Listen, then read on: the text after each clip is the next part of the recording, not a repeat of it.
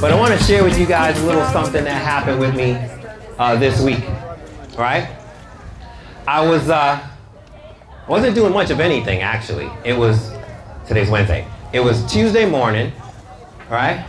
And I got up, getting the kids ready for school and stuff, and I'm, I'm making their lunches or something. I'm, I'm standing at the counter and my head's down, and I just I just sniff. I just go, and I, I could hear it. It was like a pop in, in, the back of my neck.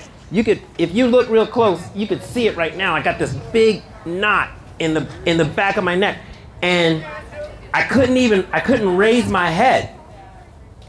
And uh, and the pain, it was so severe that I, I couldn't get up. I couldn't move. I couldn't do anything. I couldn't turn my head to the left or the right, so I couldn't drive. Um, the pain was coming down from, from right under my brain. It felt like all the way down and across my shoulders. And uh, and I mean, I'm, it was, it still hurts. I'm on, I'm on a bunch of Tylenol and stuff right now, but, but the pain is still like super, super severe. And, you know, my wife's asking me, she's like, you need to go to the doctor, blah, blah, blah, do this, do that. What's wrong with you? What happened with you?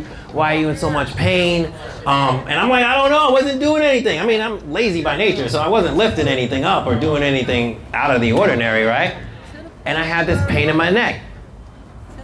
What's up, boo? I'll get there. So, anywho, so I thought about it and I realized what happened. Now, this doesn't happen to me all the time, but it happens a lot. Sometimes I carry people's junk.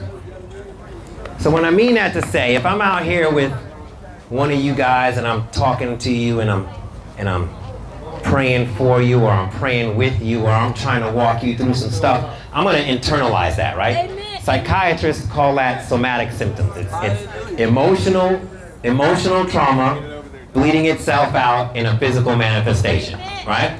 And so I've been dealing with um, a family, and I'm trying to help them, like really, really trying.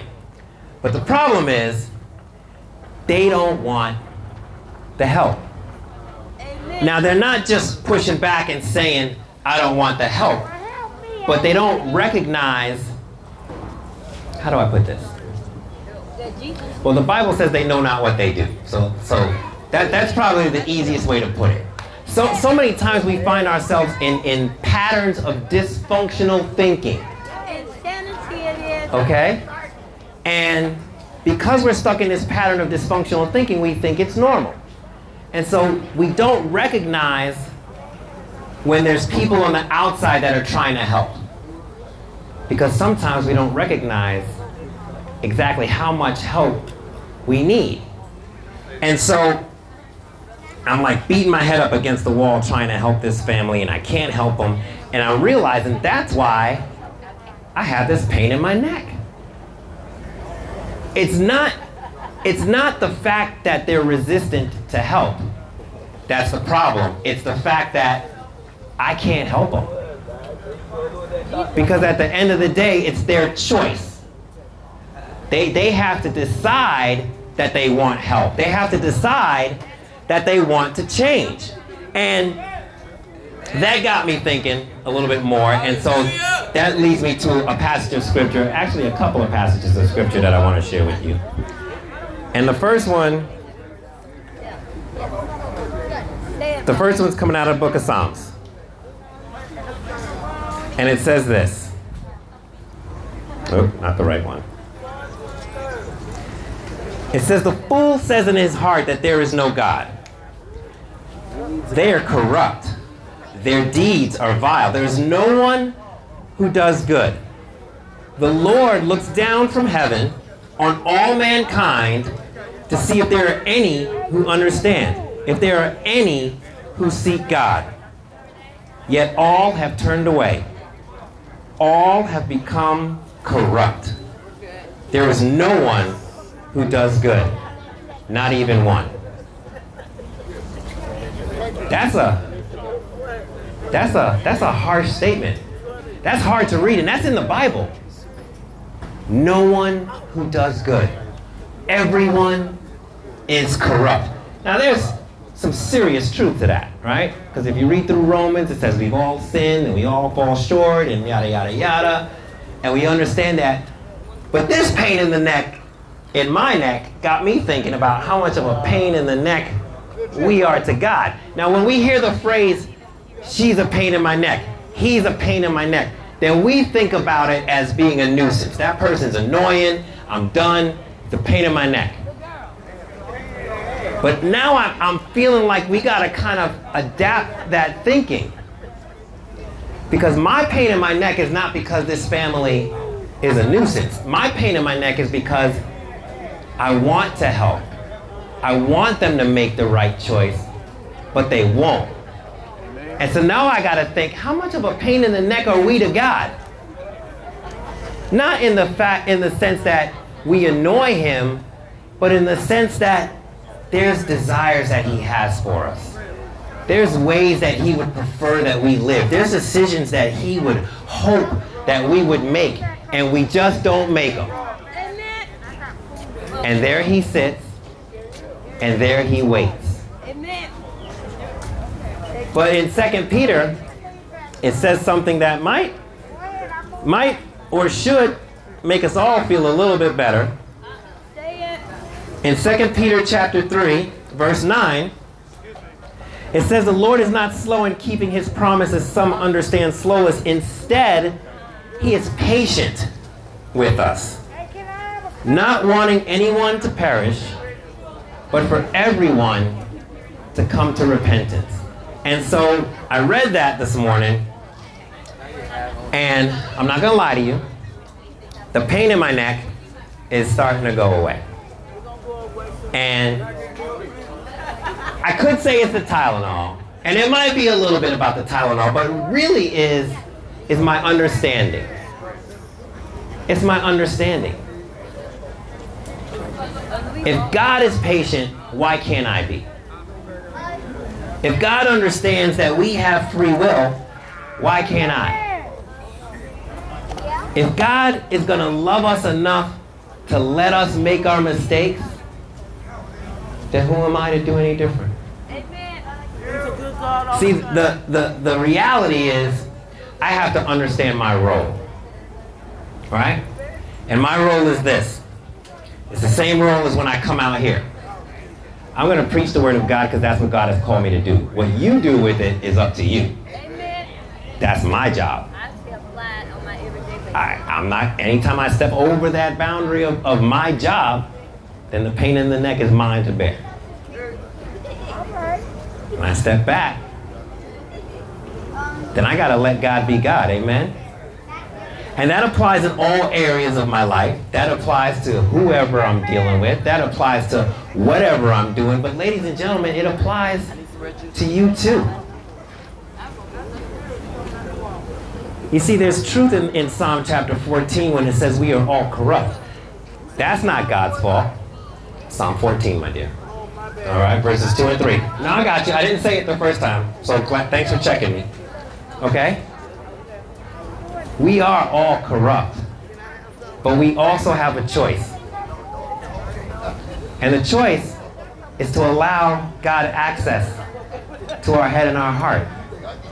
The choice is to allow God to do what He does so we can do what we need to do. And in Psalm verse 16, the author David, he says this. He says, You make known to me the path of life. And so in your presence, there is fullness of joy. And at your right hand are pleasures forevermore. Now, see, that's that's a matter of choice, ladies and gentlemen. We might be a pain in the neck to God. We might cause him sincere pain and sincere anguish. But he believes that each and every one of us will open our eyes one day and recognize that that fullness of joy and that forever can only be found with a relationship with Jesus Christ. Right? Who didn't just come to die so that we could live forever. He came to live so that he could show us how to live. It's important that I say that to you every time I come out here. Yes, He died for our sins, but He lived to show us how to live in a world of sin. And it's all about choice. So, ladies and gentlemen, I'm going to pray for us all today. I'm going to thank God that He spoke to me, which allowed me to come out here and speak to you. And for those of you that get it, then my job is done. For those of you that don't, well, that ain't up to me, is it? Let's pray. God, I thank you so much for, for I guess, for the pain in the neck. Um, so many ways you speak to us, Lord, in so many circumstances, so many different occasions, so many opportunities, uh, so many that we might miss. And so I'm grateful that along with this pain in the neck, you, you gave me a word, a word that I could sit in, um, that I could kind of process, and then allow uh, just for a deeper understanding of who you are, which allows for a deeper understanding of who I am, Lord. So for my brothers and sisters, Lord, I want us all to recognize that we are indeed corrupt. Um, and there is no one that looks to you without a little piece of the Holy Spirit that rests inside of us. But you have gifted that to every single one of us, Lord. And so may we, for those of us that aren't there, may we begin to fan that flame. For those of us that are there, may we just add fuel to that fire. And for each and every one of us, may we burn bright under the glory that is you. May we allow our decisions and our choices in life to be a reflection of who you are. And for many of us, maybe today's the day that we begin making those right choices, Lord. That we could come to understand exactly what the meaning of the fullness of joy is. And that we pursue that by pursuing you and allow you to work in our lives here so that we can hang out with you in the hereafter, Lord. But until then, we will praise your name. We will proclaim your glory. And we will live that we might show others what a life with you is like um, in comparison to a life without. Lord, we love you so much. We thank you. And we pray this all in Jesus' name. Amen. Amen. Amen. All right. Well, thank y'all for hearing me out. I, I think we might be ready. You ready? This podcast is recorded live and uncut at our homeless food share events.